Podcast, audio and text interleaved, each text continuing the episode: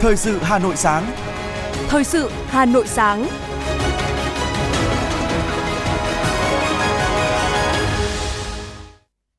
Kính chào và cảm ơn quý vị thính giả đang nghe chương trình thời sự của Đài Phát thanh Truyền hình Hà Nội. Chương trình sáng nay, Chủ nhật ngày 1 tháng 10 năm 2023 sẽ chuyển tới quý vị một số nội dung chính sau đây nỗ lực phấn đấu đạt mức cao nhất các mục tiêu, nhiệm vụ, kế hoạch năm 2023, nhấn mạnh của Thủ tướng Chính phủ Phạm Minh Chính tại phiên họp chính phủ thường kỳ tháng 9 năm 2023 và hội nghị trực tuyến chính phủ với các địa phương. Lễ trao giải báo chí về phát triển văn hóa và xây dựng người Hà Nội thanh lịch văn minh lần thứ 6 năm 2023 diễn ra vào tối ngày hôm qua. Trong phần tin thế giới có những tin chính như sau. Liên Hợp Quốc sẽ cử phái bộ tới Nagorno-Karabakh lần đầu tiên sau gần 30 năm. Nga phát triển thuốc điều trị ung thư đạt hiệu quả hơn 90%. Sau đây là nội dung chi tiết. Thưa quý vị, ngày 30 tháng 9, Thủ tướng Phạm Minh Chính chủ trì phiên họp chính phủ thường kỳ tháng 9 năm 2023 được tổ chức theo hình thức trực tiếp kết hợp trực tuyến đến điểm cầu 63 địa phương. Tại hội nghị, các đại biểu đã nghe báo cáo và thảo luận về tình hình kinh tế xã hội tháng 9 và 9 tháng năm 2023, tình hình triển khai thực hiện nghị quyết số 01 của chính phủ, tình hình triển khai chương trình phục hồi và phát triển kinh tế xã hội, tình hình phân bổ giải ngân vốn đầu tư công, tình hình triển khai 3 chương trình mục tiêu quốc gia và đánh giá giữa kỳ tình hình thực hiện chương trình hành động của chính phủ nhiệm kỳ 2021-2026, thực hiện nghị quyết của Quốc hội về kế hoạch phát triển kinh tế xã hội 5 năm 2021-2025 cơ bản nhất trí với ý kiến của các đại biểu tại hội nghị, Thủ tướng Chính phủ nhấn mạnh kết quả hội nghị đạt được là thúc đẩy mạnh mẽ các động lực tăng trưởng, tăng tốc phát triển sản xuất công nghiệp, nhất là công nghiệp chế biến chế tạo, nỗ lực phấn đấu đạt mức cao nhất các mục tiêu, nhiệm vụ, kế hoạch năm 2023. Theo Thủ tướng, thời gian tới, tình hình thế giới tiếp tục đối mặt với nhiều khó khăn, thách thức, phức tạp, khó lường trên các lĩnh vực. Thủ tướng yêu cầu tiếp tục kiên định mục tiêu tổng quát là ổn định kinh tế vĩ mô, kiểm soát lạm phát, thúc đẩy tăng trưởng, đảm bảo các cân đối lớn, chú trọng an sinh xã hội, bảo đảm đời sống nhân dân, giữ vững ổn định chính trị xã hội, trật tự an toàn xã hội, đẩy mạnh hơn nữa công tác phòng chống tham nhũng tiêu cực, củng cố tăng cường quốc phòng an ninh đối ngoại, giữ gìn môi trường hòa bình, điều kiện thuận lợi cho phát triển đất nước, Nêu bật các quan điểm chỉ đạo, điều hành, Thủ tướng Chính phủ Phạm Minh Chính chỉ rõ 8 nhiệm vụ giải pháp chủ yếu trong phát triển kinh tế xã hội tháng 10 và những tháng còn lại của năm 2023. Thủ tướng cũng yêu cầu các bộ ngành khẩn trương chuẩn bị thật tốt phục vụ hội nghị trung ương và kỳ họp Quốc hội sắp tới, phát huy tinh thần đoàn kết, chung sức, đồng lòng. Thủ tướng Chính phủ tin tưởng các cấp, các ngành, các địa phương đã nỗ lực rồi, nỗ lực hơn nữa, đã quyết liệt rồi, quyết liệt hơn nữa, đã hiệu quả rồi, hiệu quả hơn nữa, tiếp tục tập trung cao độ với tinh thần quyết tâm cao, hành động quyết liệt, khắc phục những hạn chế, bất cập, nỗ lực vượt qua khó khăn, thách thức, hoàn thành đạt mức cao nhất các mục tiêu, nhiệm vụ kế hoạch năm 2023, tạo điều kiện thuận lợi cho triển khai thực hiện kế hoạch năm 2024, tiến tới hoàn thành mục tiêu mà Đại hội Đảng lần thứ 13 đã đề ra.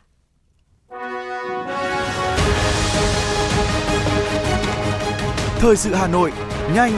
chính xác, tương tác cao.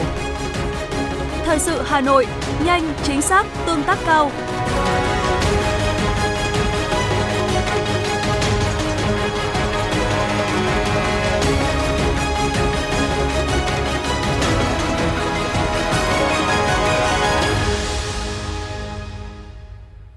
Thưa quý vị, nằm trong chuỗi các sự kiện chào mừng 1013 năm Thăng Long Hà Nội, kỷ niệm 69 năm ngày giải phóng thủ đô, mùng 10 tháng 10 năm 1954, mùng 10 tháng 10 năm 2023, mở đầu cho chuỗi các sự kiện mùa thu Hà Nội, tối ngày 30 tháng 9, Thành ủy, Hội đồng Nhân dân, Ủy ban Nhân dân thành phố Hà Nội tổ chức lễ trao giải báo chí phát triển văn hóa và xây dựng người Hà Nội thanh lịch văn minh lần thứ 6 năm 2023 tại khu di sản Hoàng Thành Thăng Long. Dự buổi lễ về phía Trung ương có Phó trưởng Ban tuyên giáo Trung ương Phan Xuân Thủy, Phó Chủ tịch Thường trực Hội Nhà báo Việt Nam Nguyễn Đức Lợi, Phó Tổng Giám đốc Thông tấn xã Việt Nam Nguyễn Thị Sự, Về phía thành phố Hà Nội có Ủy viên Trung ương Đảng, Phó Bí thư Thường trực Thành ủy Nguyễn Thị Tuyến, Phó Bí thư Thành ủy, trưởng ban tổ chức giải Nguyễn Văn Phong. Đây là một trong những hoạt động ý nghĩa quan trọng thiết thực kỷ niệm 69 năm ngày giải phóng thủ đô. Từ gần 300 tác phẩm của 39 đơn vị, cơ quan báo chí, ban tổ chức đã lựa chọn 79 tác phẩm vào vòng trung khảo, trong đó có nhiều tác phẩm được chuẩn bị công phu, bám sát với thực tiễn, phản ánh đúng, trúng và kịp thời các vấn đề trong phát triển văn hóa, xây dựng người Hà Nội thanh lịch, văn minh, tạo hiệu ứng lan tỏa tích cực trong xã hội. Tại buổi lễ, 33 tác phẩm báo chí xuất sắc nhất đã được trao giải, trong đó có 3 giải A, 5 giải B, 10 giải C, 15 giải khuyến khích. Hai cơ quan báo chí được công nhận đồng hạng xuất sắc, trong đó Đài Hà Nội có hai tác phẩm đoạt giải gồm một Nỗi đau chìm trong ký ức, giải A, nhóm tác giả Ngô Thanh, Hồng Long, Văn Thường, Việt Hưng. 2. Đêm ở khoa cấp cứu Bệnh viện Việt Đức, giải C, nhóm tác giả Bùi Vũ Hồng Ngọc, Nguyễn Minh Tú, Trần Mỹ Hằng. Hôm qua, huyện ủy, hội đồng nhân dân, ủy ban nhân dân, ủy ban mặt trận tổ quốc Việt Nam huyện Ba Vì long trọng tổ chức lễ công bố đón nhận huyện đạt chuẩn nông thôn mới, huân chương lao động hạng 3 và kỷ niệm 55 năm ngày thành lập 26 tháng 7 năm 1968, 26 tháng 7 năm 2023. Dự buổi lễ có đại biểu Trung ương và thành phố Hà Nội, có Ủy viên Trung ương Đảng, Phó Bí thư Thường trực Thành ủy Hà Nội Nguyễn Thị Tuyến, Chủ tịch Ủy ban Mặt trận Tổ quốc Việt Nam thành phố Hà Nội Nguyễn Lan Hương, Phó Chủ tịch Thường trực Hội đồng Nhân dân thành phố Hà Nội Phùng Thị Hồng Hà, Tư lệnh Bộ Tư lệnh Thủ đô Hà Nội Nguyễn Quốc Duyệt, Phó Chủ tịch Ủy ban nhân dân thành phố Hà Nội Nguyễn Mạnh Quyền. Ngoài ra cùng dự buổi lễ còn có nguyên Bí thư Thành ủy Hà Nội Phạm Quang Nghị, nguyên Phó Bí thư Thường trực Thành ủy thành phố Hà Nội Ngô Thị Thanh Hằng, nguyên Phó Bí thư Thành ủy Hà Nội Đào Đức Toàn. Phát biểu tại buổi lễ, đồng chí Nguyễn Thị Tuyến, Phó Bí thư Thường trực Thành ủy Hà Nội chúc mừng, biểu dương sự nỗ lực phấn đấu trong xây dựng nông thôn mới của Đảng bộ, chính quyền và nhân dân huyện Ba Vì. Thông tin về kết quả xây dựng nông thôn mới trên địa bàn thành phố, Phó Bí thư Thường trực Thành ủy cho rằng, sau hơn 10 năm triển khai thực hiện chương trình mục tiêu quốc gia về xây dựng nông thôn mới, mặc dù còn nhiều khó khăn do đặc điểm tự nhiên và ảnh hưởng nặng nề của đại dịch COVID-19, song dưới sự lãnh đạo chỉ đạo quyết liệt của Trung ương, thành phố, sự vào cuộc của cả hệ thống chính trị và nhân dân, huyện Ba Vì tích cực triển khai thực hiện chương trình một cách chủ động, sáng tạo, mang lại hiệu quả thiết thực, Đến nay, Ba Vì có 30 trên 30 xã đạt chuẩn nông thôn mới, 4 trên 30 xã đạt chuẩn nông thôn mới nâng cao, huyện đạt 9 trên 9 tiêu chí nông thôn mới, trong đó có nhiều nhóm tiêu chí đạt kết quả cao. Đồng chí Nguyễn Thị Tuyến cho biết, thời gian tới, huyện Ba Vì cần tiếp tục đẩy mạnh công tác tuyên truyền, quán triệt và xây dựng kế hoạch, chương trình triển khai, thực hiện các nghị quyết của Trung ương, thành phố và huyện, khai thác có hiệu quả tiềm năng, lợi thế, đẩy nhanh chuyển dịch cơ cấu kinh tế, thực hiện tốt công tác quản lý nhà nước về đất đai, trật tự, xây dựng và bảo vệ môi trường, bảo vệ rừng, Đặc biệt, thực hiện chương trình mục tiêu quốc gia về xây dựng nông thôn mới, huyện cần tiếp tục chỉ đạo các xã đã đạt nông thôn mới, tiếp tục có kế hoạch xây dựng nông thôn mới nâng cao, nông thôn mới kiểu mẫu. Giai đoạn 2020-2025, huyện Ba Vì phấn đấu có 13 xã đạt nông thôn mới nâng cao, 3 xã đạt nông thôn mới kiểu mẫu, kết hợp thực hiện các chương trình mục tiêu dành cho khu vực miền núi, đồng bào dân tộc thiểu số. Sau hơn 10 năm dồn sức xây dựng nông thôn mới, bộ mặt nông thôn trên địa bàn huyện Thạch Thất đã có nhiều đổi thay, đời sống nhân dân được cải thiện, niềm vui, phấn khởi biểu hiện trên từng gia đình. Cùng với các địa phương trên địa bàn thành phố, huyện Thạch Thất đang dồn lực nâng cao chất lượng các tiêu chí trong xây dựng nông thôn mới nâng cao, tập trung phát triển làng nghề nông nghiệp hàng hóa để nâng cao đời sống cho người dân. Là người dân sinh sống trên địa bàn xã Dị Nậu, bà Nguyễn Thanh Thủy rất phấn khởi vì diện mạo nông thôn mới đã thay đổi rõ rệt, đời sống vật chất và tinh thần đã được nâng lên, bà Thủy chia sẻ.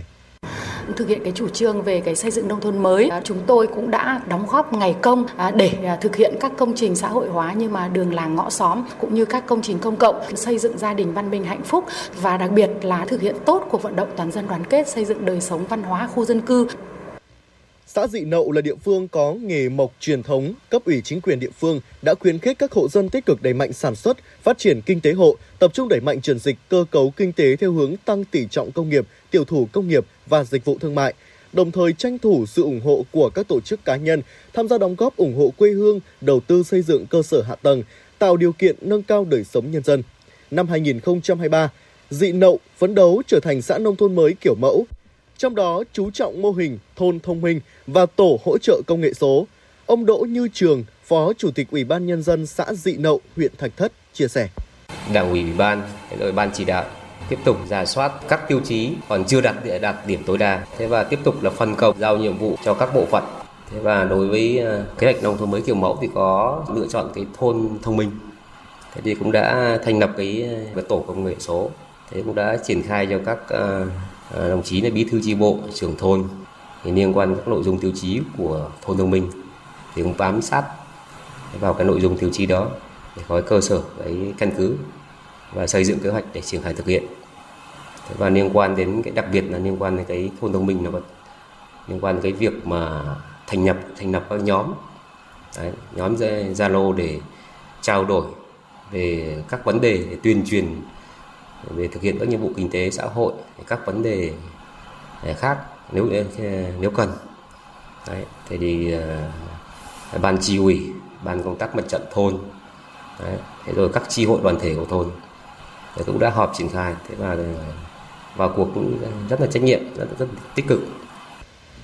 Chương trình xây dựng nông thôn mới ở Thạch Thất đã thực sự thành công khi phát huy được sức mạnh tổng hợp của cả hệ thống chính trị và nhân dân trên địa bàn. Trong đó vai trò của các ngành đoàn thể, đội ngũ cán bộ đảng viên là những nhân tố tích cực làm nên sự thành công đó. Xã Cẩm Yên là một trong những địa phương thực hiện tốt việc chuyển dịch cơ cấu cây trồng nhằm cải thiện đời sống nhân dân. Đến nay xã không còn hộ nghèo, bà Nguyễn Thị Hải Yến, bí thư đảng ủy xã Cẩm Yên, huyện Thạch Thất cho biết. Cái sự thay đổi à, về công tác xây dựng đảng này, về điều kiện phát triển kinh tế là ờ, thấy có những cái bước phát triển thì thứ nhất là công tác lãnh đạo chỉ đạo, thực hiện nhiệm vụ thì chúng tôi cũng ờ, tập trung vào để bám sát vào sự chỉ đạo của huyện ủy. Đặc biệt là Cẩm Yên cũng triển khai thực hiện nhiều dự án trên địa bàn xã, đặc biệt là có cả các dự án của huyện và xã thì chúng tôi cũng tập trung chỉ đạo công tác ờ, đầu tư xây dựng, bàn giao mặt bằng để triển khai thực hiện các dự án xây dựng cơ sở hạ tầng trên địa bàn xã thế còn về à, các nhiệm vụ à, văn hóa xã hội thì cũng à, có những cái bước đổi mới trong cái việc tổ chức triển khai phương thức hoạt động các phong trào văn hóa văn nghệ thể dục thể thao thì cũng được bà con nhân dân ghi nhận Cùng với xã Dị Nậu và xã Cẩm Yên, các xã thị trấn trên địa bàn huyện Thạch Thất đã và đang tạo bước chuyển mình mạnh mẽ. Huyện phấn đấu có thêm hai xã là Đồng Trúc và Hạ Bằng đạt chuẩn nông thôn mới nâng cao. Hai xã Dị Nậu và Hương Ngải đạt chuẩn nông thôn mới kiểu mẫu. Tập trung xây dựng xã đạt chuẩn nông thôn mới nâng cao và nông thôn mới kiểu mẫu. Huyện Thạch Thất còn chú trọng nâng cao thu nhập cho người dân. Phấn đấu đến năm 2025 sẽ có 11 xã hoàn thành xây dựng xã nông thôn mới nâng cao, 5 xã hoàn thành xây dựng nông thôn mới kiểu mẫu, thu nhập bình quân đầu người đạt 120 triệu đồng một người một năm. Để đạt được mục tiêu trên, thời gian tới huyện Thạch Thất tiếp tục nỗ lực nâng cao chất lượng các tiêu chí gắn với phát triển khu đô thị Hòa Lạc, khu công nghệ cao Hòa Lạc, khu Đại học Quốc gia Hà Nội trong tổng thể phát triển huyện, từng bước xây dựng Thạch Thất trở thành huyện giàu mạnh, có kinh tế phát triển đi lên cùng các địa phương khác trên địa bàn thành phố.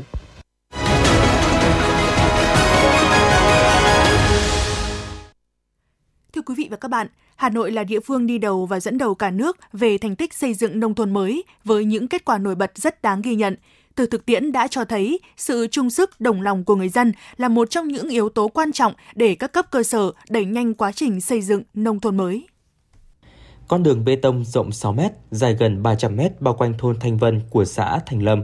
cùng với nguồn ngân sách của địa phương, nhân dân, đặc biệt là các cá nhân, con em thành đạt trong thôn đã xã hội hóa, đóng góp gần 200 triệu đồng và nhiều ngày công để xây dựng nên công trình này.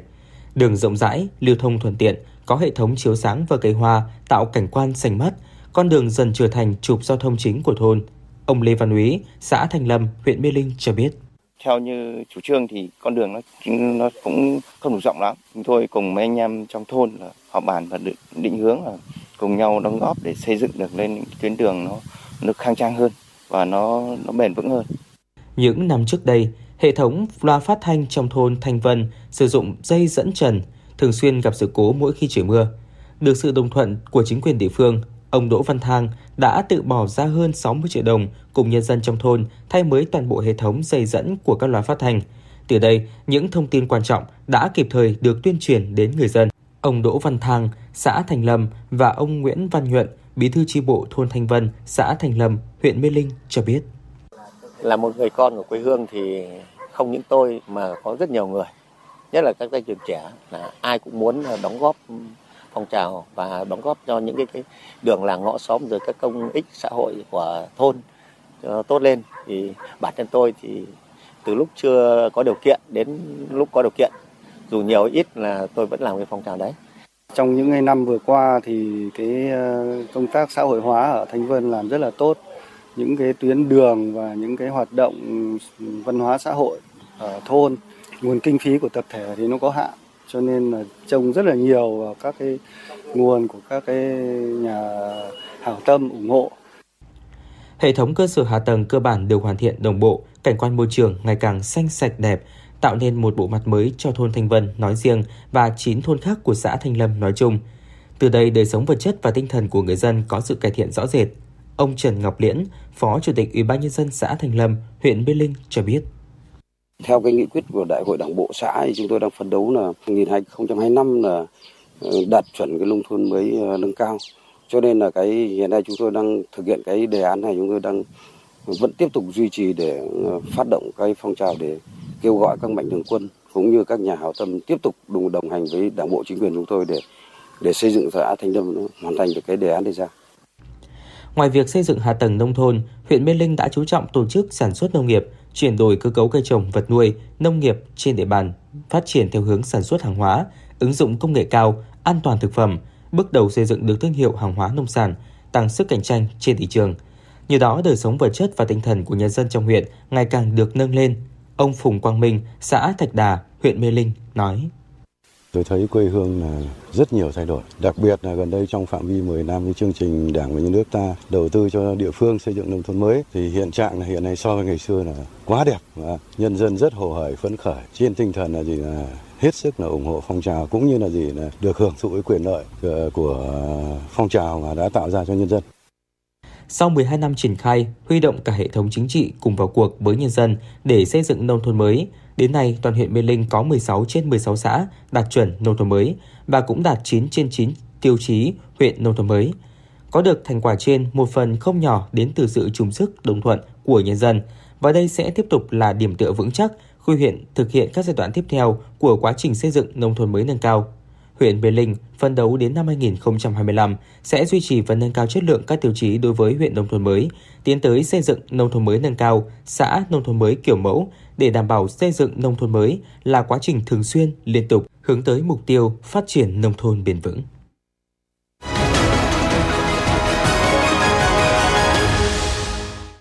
Thưa quý vị, tính đến ngày 20 tháng 9, tổng phương tiện thanh toán tăng 4,75% so với cuối năm 2022. Huy động vốn của các tổ chức tín dụng tăng 5,8%, trong khi tăng trưởng tín dụng của nền kinh tế chỉ đạt 5,73%. Trước đó, theo Ngân hàng Nhà nước, tổng huy động tiền gửi của hệ thống tổ chức tín dụng đến cuối tháng 6 tăng 4,6% so với đầu năm. Như vậy, từ tháng 7 đến nay, huy động vốn của hệ thống ngân hàng vẫn tiếp tục tăng trưởng dương, mặc dù lãi suất huy động xuống thấp kỷ lục. Đáng chú ý, đây là lần lần đầu tiên sau 3 năm, hệ thống ngân hàng mới chứng kiến lại hiện tượng tăng trưởng huy động vốn cao hơn tăng trưởng tín dụng trong 9 tháng đầu năm. Cụ thể, năm 2022, huy động vốn trong 9 tháng chỉ tăng 4,6%, trong khi tín dụng tăng 11,05%. Năm 2021, huy động vốn 9 tháng tăng 5,2%, trong khi tín dụng tăng 7,88%.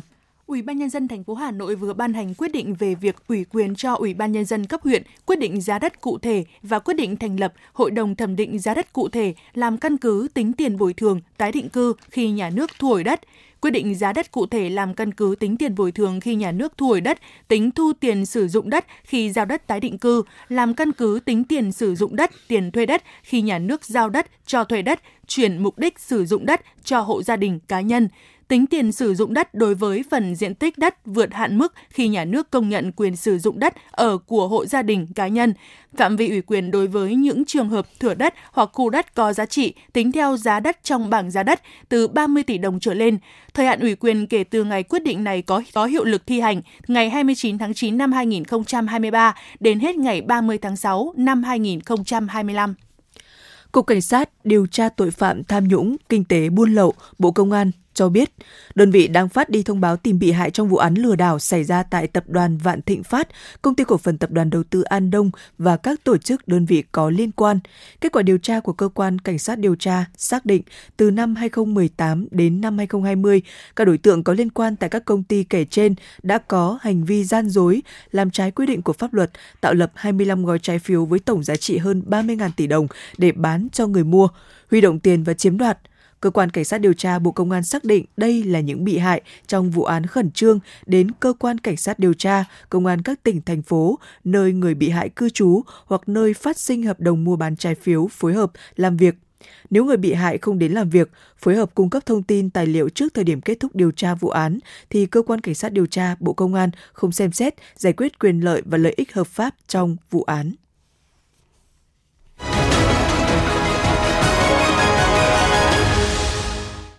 Thưa quý vị và các bạn, già hóa dân số là hiện tượng mang tính toàn cầu. Ở Việt Nam, già hóa dân số đang diễn ra nhanh chóng. Do già hóa dân số nên mô hình bệnh tật cũng thay đổi với sự gia tăng nhanh chóng của các bệnh mãn tính, các bệnh thoái hóa, trong đó có sa sút trí tuệ. Lo ngại hơn là nhiều người già mắc bệnh mà gia đình không biết hoặc bị chẩn đoán nhầm sang bệnh khác khiến việc điều trị khó khăn, nhiều người trở thành gánh nặng của xã hội. Phản ánh của phóng viên Hoa Mai.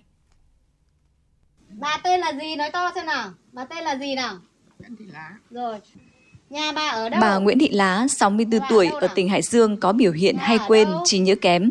Tuy nhiên, gia đình cho rằng đây là các triệu chứng thông thường ở người già, nên đã không đưa bà đến bệnh viện để thăm khám chuyên khoa. Chỉ đến khi bà bị lạc đường, không nhớ đường về nhà, không nhớ tên con cháu, thì gia đình mới đưa đến bệnh viện. Kết quả chẩn đoán cho thấy bà Lá bị mắc chứng sa sút trí tuệ.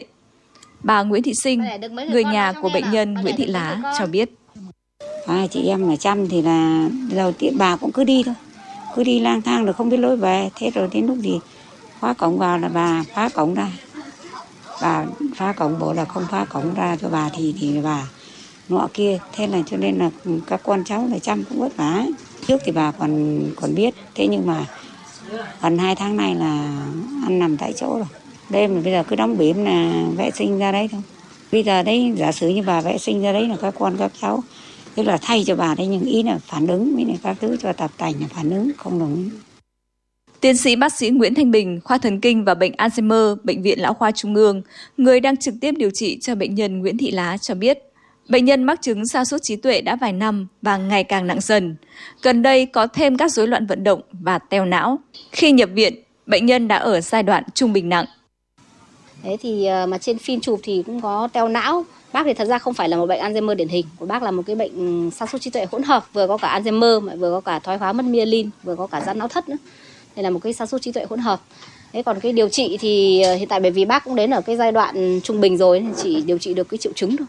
Triệu chứng thôi tức là điều trị về những cái triệu chứng về trí nhớ rồi điều trị những triệu chứng như là hội chứng Parkinson với hỗ trợ dinh dưỡng. Theo các bác sĩ, số lượng bệnh nhân đến khám và điều trị do sa sút trí tuệ gia tăng theo từng năm. Những người dễ bị chứng sa sút trí tuệ đó là người lớn tuổi, người mắc bệnh đái tháo đường, tăng huyết áp, hút thuốc lá, stress mất ngủ, lo âu, di chứng tai biến mạch máu não, chấn thương sọ não.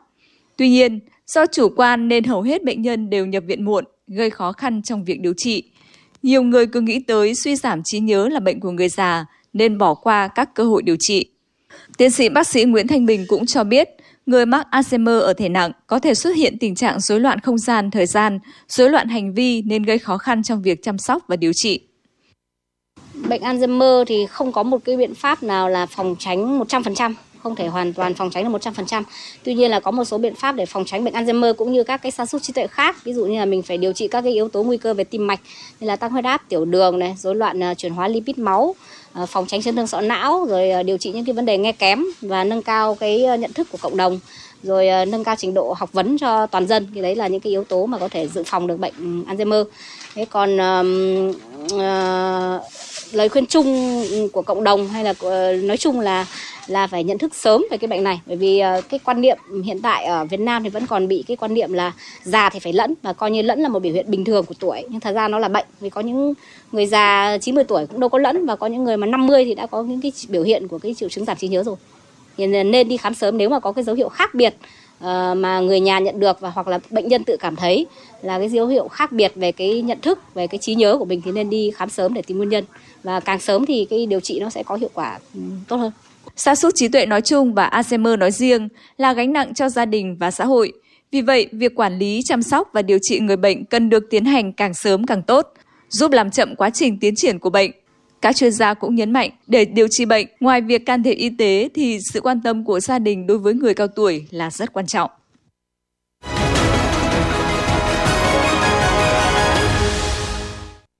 Xin chuyển sang phần tin thế giới. Một phát ngôn viên cho biết Liên Hợp Quốc sẽ cử một phái đoàn bộ đến Ganoni, Karabakh lần đầu tiên sau khoảng 30 năm. Việc Liên Hợp Quốc cử phái bộ đến khu vực tranh chấp Garoni-Karabakh là nhằm giải quyết các nhu cầu nhân đạo sau khi Azerbaijan giành lại lãnh thổ này, dẫn đến một đợt di cư lớn của cư dân tại đây. Một số chuyên gia quốc tế cho rằng việc để người dân tộc Amerina tản cư khỏi Agoni Kababak đáp ứng các điều kiện bị coi là tội ác chiến tranh trục xuất hoặc cưỡng bức di rời, thậm chí là tội ác chống lại loài người. Tuần trước, các lực lượng của Azerbaijan đã nắm quyền kiểm soát nhà nước tự tuyên bố ở Agoni-Karabakh, chủ yếu ở khu vực người dân tộc Armenia sinh sống, khiến người dân phải chạy trốn và làm dấy lên lo ngại về việc thanh lọc sắc tộc. Trong những năm qua giữa Azerbaijan hay là và Armenia đã xảy ra cuộc chiến tranh tranh chấp khu vực này. Quân đội Hàn Quốc hôm qua thông báo các binh sĩ nước này và Mỹ đã tiến hành một cuộc diễn tập phối hợp chống khủng bố gần biên giới liên triều. Trong quá trình huấn luyện, hai bên đã thực hiện các hoạt động diễn tập phối hợp tìm kiếm và lục soát tại các tòa nhà, giải cứu con tin, đồng thời xác định vị trí và chế ngự những phần tử khủng bố. Thông báo của quân đội Hàn Quốc cho biết trọng tâm cuộc diễn tập là nâng cao khả năng của binh sĩ trong các hoạt động chống khủng bố trong môi trường đô thị thông qua huấn luyện chiến đấu phối hợp nhóm. Triều Tiên hiện chưa có phản ứng sau động thái trên của Mỹ và Hàn Quốc. Ngày 29 tháng 9, Áo, Pháp, Đức, Ba Lan và Thụy Sĩ đã công bố ghi nhận tháng 9 nóng kỷ lục trong một năm được dự đoán sẽ ấm nhất trong lịch sử loài người do biến đổi khí hậu. Thời tiết ấm áp bất thường ở châu Âu xuất hiện sau khi cơ quan giám sát khí hậu của EU hồi đầu tháng 9 cho biết nhiệt độ vào mùa hè ở khu vực Bắc bán cầu cao kỷ lục. Các nhà khoa học nhận định biến đổi khí hậu do hoạt động của con người gây ra đang khiến nhiệt độ toàn cầu tăng cao hơn, với nhiệt độ trái đất tăng khoảng 1,2 độ C so với thời kỳ tiền công nghiệp. Mưa lớn do ảnh hưởng của bão đã khiến nhiều vùng tại thành phố New York của Mỹ ngập sâu trong nước và cuộc sống người dân tại đây gặp nhiều xáo trộn. Nhiều khu vực tại thành phố New York bị ngập, nước tràn vào nhà dân. Cơ quan giao thông đô thị New York cùng ngày thông báo nước lũ tràn vào đường tàu điện ngầm gây gián đoạn đối với các tuyến tàu ở Brooklyn sau khi khu vực này hứng trận mưa xối xả kéo dài vài tiếng đồng hồ. Nhiều tuyến tàu điện ngầm thông báo tạm dừng hoạt động. Cơ quan thời tiết quốc gia Mỹ cho biết đã gửi cảnh báo lũ quét cho hơn 8,5 triệu người tại các khu vực thuộc bang New York và New New Jersey. Các nhà khoa học Nga đã phát triển một loại thuốc điều trị ung thư mới bằng ánh sáng, cho hiệu quả điều trị bệnh lên tới 90% ở một số các giai đoạn nhất định. Cụ thể, Phó tiến sĩ y khoa Igor Popibinov, một bác sĩ về chẩn đoán nội mạch bằng tia X và điều trị của Trung tâm Nghiên cứu Y học Quốc gia về ung thư của Nga, cho biết loại thuốc mới này được người bệnh dung nạp tốt và không có gây ra tác dụng phụ nghiêm trọng. Thuốc có thể được sử dụng để điều trị cho bệnh nhân mắc các loại khối u khác nhau ở đường tiêu hóa, ống mật, hệ thống sinh dục, đường hô hấp và trên da. Tuy nhiên, thuốc chống chỉ định cho bệnh Porphyrin, tức là bệnh do rối loạn tổng hợp nhân hem gây nên, vốn rất hiếm ở Nga. Trước đó, các nhà khoa học Nga cũng đã phát triển một loại thuốc điều trị ung thư bằng công nghệ nano.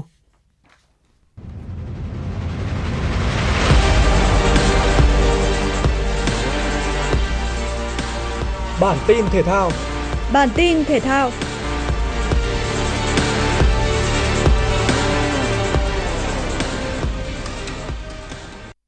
Đội tuyển Việt Nam sẽ hội quân từ ngày 2 tháng 10 tới tại Trung tâm Đào tạo bóng đá trẻ Việt Nam để chuẩn bị cho các trận đấu giao hữu trong tháng 10 2023. Tuy vậy, trong những ngày đầu tập luyện, đội sẽ có nhiều khoảng trống về lực lượng do nhóm các cầu thủ thuộc biên chế câu lạc bộ Công an Hà Nội, Đông Á Thanh Hóa, Hà Nội và Hải Phòng đều vướng lịch thi đấu giải trong nước và quốc tế. Để giải quyết bài toán về quân số trong những ngày đầu tập luyện, huấn luyện viên Philip Chuzier đã có sẵn phương án triệu tập 5 cầu thủ trẻ từ U20 đến U23 lên tập luyện chung cùng đội tuyển, gồm hậu vệ Đặng Tuấn Phong, Nguyễn Đức Anh, Trần Nam Hải, Nguyễn Thái Quốc Cường và Nguyễn Quang Huy.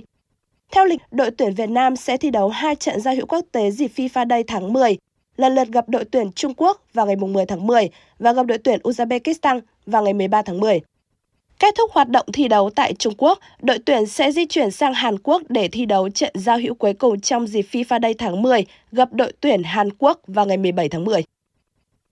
Theo Tổ chức Kiểm tra Quốc tế ITA, mẫu thử A của võ sĩ boxing Mohammad Khaiba Noristani, người Afghanistan tại ASEAN 19, cho kết quả dương tính với hai chất cấm. Cả hai đều thuộc loại steroid đồng hóa. Vận động viên 37 tuổi này trở thành trường hợp đầu tiên bị phát hiện sử dụng doping khi tham gia đấu trường thể thao châu lục tại Hàng Châu, Trung Quốc. Trận đấu của Mohammad Khaiba Noristani đã diễn ra vào ngày 25 tháng 9 ở hạng cân 71 kg và anh đã để thua đối thủ. Mẫu xét nghiệm cho kết quả doping được thu thập 4 ngày trước trận đấu. Ngay sau khi có kết quả kiểm tra, Mohammad Khaiba Noristani đã bị đình chỉ thi đấu ngay lập tức. Đến thời điểm hiện tại, cả Ronistani và đoàn thể thao Afghanistan đều chưa lên tiếng về sự việc này. Daniil Medvedev đánh dấu sự trở lại của mình ở giải quần vợt Trung Quốc mở rộng với chiến thắng 6-2-6-1 trước Tomipo. Tay vợt người Nga tái xuất tại Bắc Kinh sau 4 năm vắng mặt và thể hiện phong độ áp đảo trên mặt sân cứng sở trường để có chiến thắng lần thứ 39. Ở một nhánh khác, Carlos Alcaraz gặp khó khăn khi đối đầu với Janis Hapman trong set mở màn, thậm chí tay vợt người Đức còn giành hai break ball. Dù vậy, tiểu Nadal vẫn tỏ ra xuất sắc hơn với 3 break ball để thắng 6-4. Bước sang set 2, Hapman không duy trì được sự hưng phấn như đầu trận và dễ dàng gác vợt với tỷ số 3-6. Ở vòng 2, Alcaraz sẽ gặp Lorenzo Musetti. Trung tâm Dự báo Khí tượng Thủy văn Quốc gia thông tin, thời tiết Hà Nội có mưa rào và rông vài nơi, ngày trời nắng, gió nhẹ, nhiệt độ thấp nhất từ 25 đến 27 độ, nhiệt độ cao nhất từ 31 đến 33 độ. Quý vị và các bạn vừa nghe chương trình thời sự của Đài Phát thanh Truyền hình Hà Nội, chỉ đạo nội dung Nguyễn Kim Khiêm, chỉ đạo sản xuất Nguyễn Tiến Dũng, tổ chức sản xuất Lưu Hương, đạo diễn Kim Oanh, phát thanh viên Hoài Linh Thúy Hằng cùng kỹ thuật phòng thu Quang Ngọc thực hiện. Xin chào và hẹn gặp lại trong chương trình thời sự sau.